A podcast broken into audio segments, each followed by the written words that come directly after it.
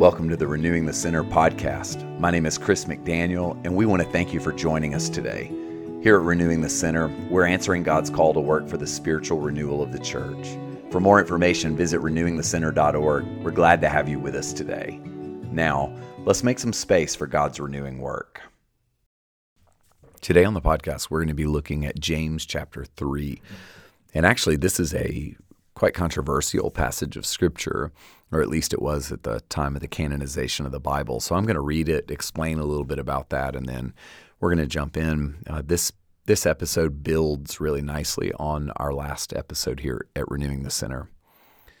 James says, Not many of you should become teachers, my brothers and sisters. For you know that we who teach will be judged with greater strictness, for all of us make many mistakes. Anyone who makes no mistakes in speaking is perfect, able to keep the whole body in check with a bridle. If we put bits into the mouths of horses to make them obey us, we guide their whole bodies. Or look at ships. Though they are so large that it takes strong winds to drive them, yet they are guided by a very small rudder wherever the will of the pilot directs. So also the tongue is a small member, yet it boasts of great exploits. How great a forest is set ablaze by a small fire, and the tongue is a fire. The tongue is placed among our members as a world of iniquity. It stains the whole body, sets on fire the cycle of nature, and is itself set on fire by hell. For every species of beast and bird, of reptile and sea creature can be tamed and has been tamed by the human species, but no one can tame the tongue.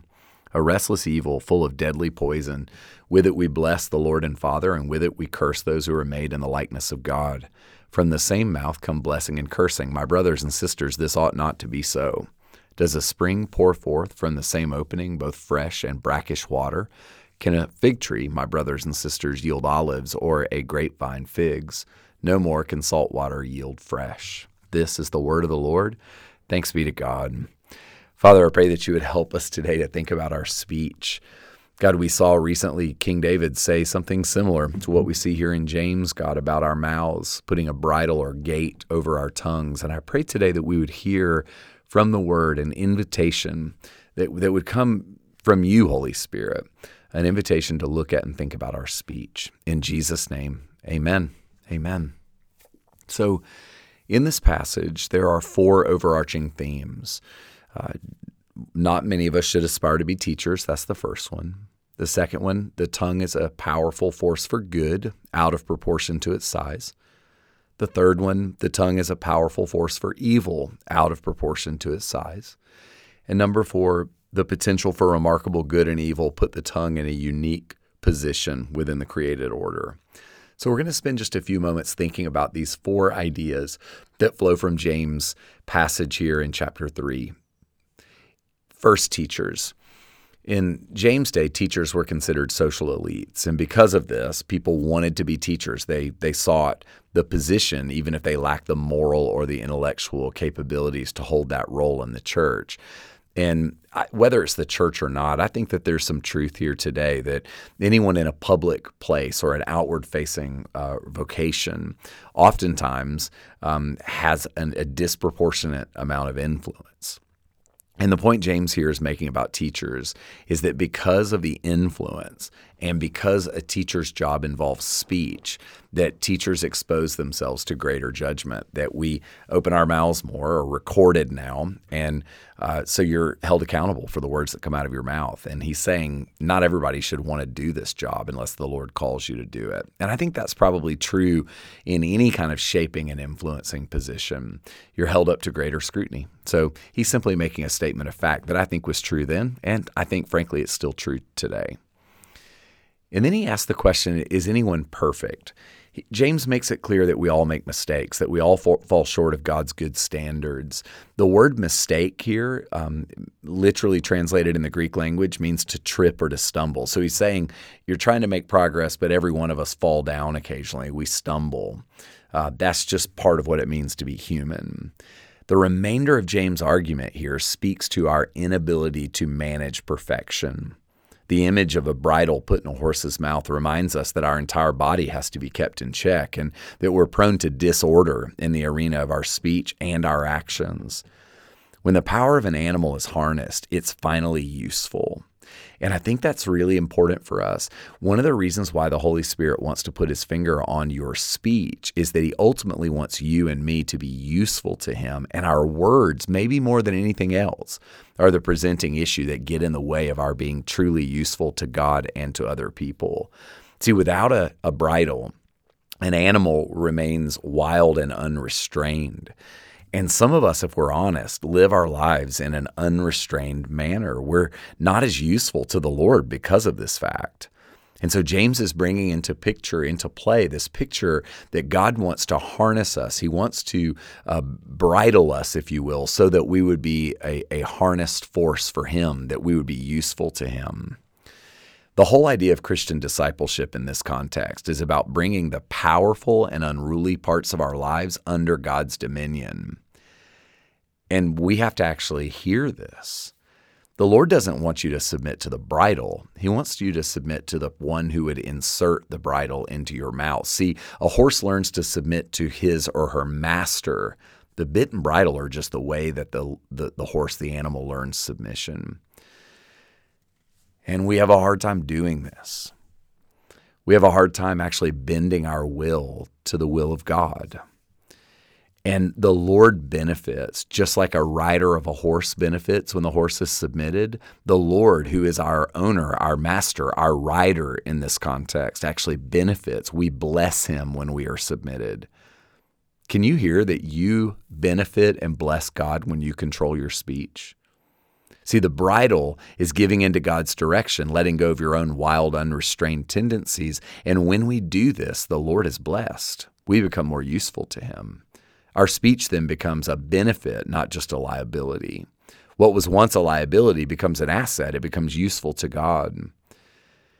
And the potential usefulness of our speech brings us to the truth that our tongues can be a powerful ally in our life with God and others. You know this, y'all. You've been around many of us mature believers who actually encouraged us and diminished anxiety and brought hope and brought comfort simply through the words that they speak. I'm not talking about a timid person. I'm speaking about a mature person who's able to speak the life of God into your life. It's a beautiful thing when it happens. And I just want to say that's the call of God and the plan of God for each and every one of us. He wants us to be the kinds of people who are useful in the way we speak to others. We're actually a blessing.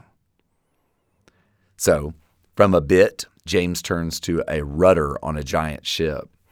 And he basically says a rudder directs, that a small thing directs a giant ship. And he says that our speech is a small thing. Our tongues are small comparatively speaking, but it does actually and can actually direct the ship. Then James turns to another metaphor a blazing fire in a forest. And it's really important here for us to remember that James is writing in the style of the wisdom writer. So think like Psalms and Proverbs. James here is using um, like an Ecclesiastes esque metaphor here to say, if there's a spark of gossip or a spark of malice, it can turn into a huge fire. So he's saying, be careful.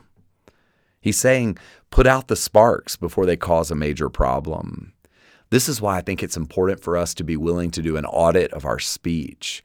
This is why I think the prayer of examen can be so helpful at the end of your day, where you look back and you review your encounters before God under the watchful eye of the Holy Spirit and ask Him, where did a careless word become uttered? Where did I say something or allude to something that could actually start a fire, could start problems?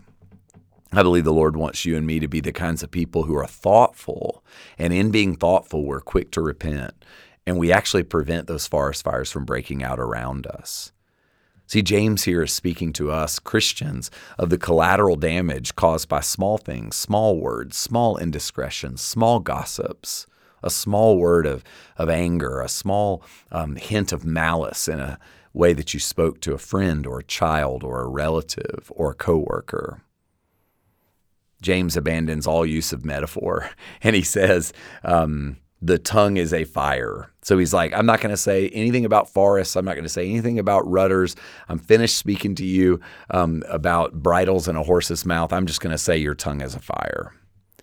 And I'm not going to lie, y'all. By verse 7, this is a pretty depressing text. He essentially tells us, James does, that we have better luck taming reptiles, beasts, and birds than we do taming our own tongues. But what the Lord is trying to get us to see through our brother James is that your tongue, your mouth, you have shocking power given to you by God, both for evil and for good. We curse people and we bless God, sometimes in the same sentence.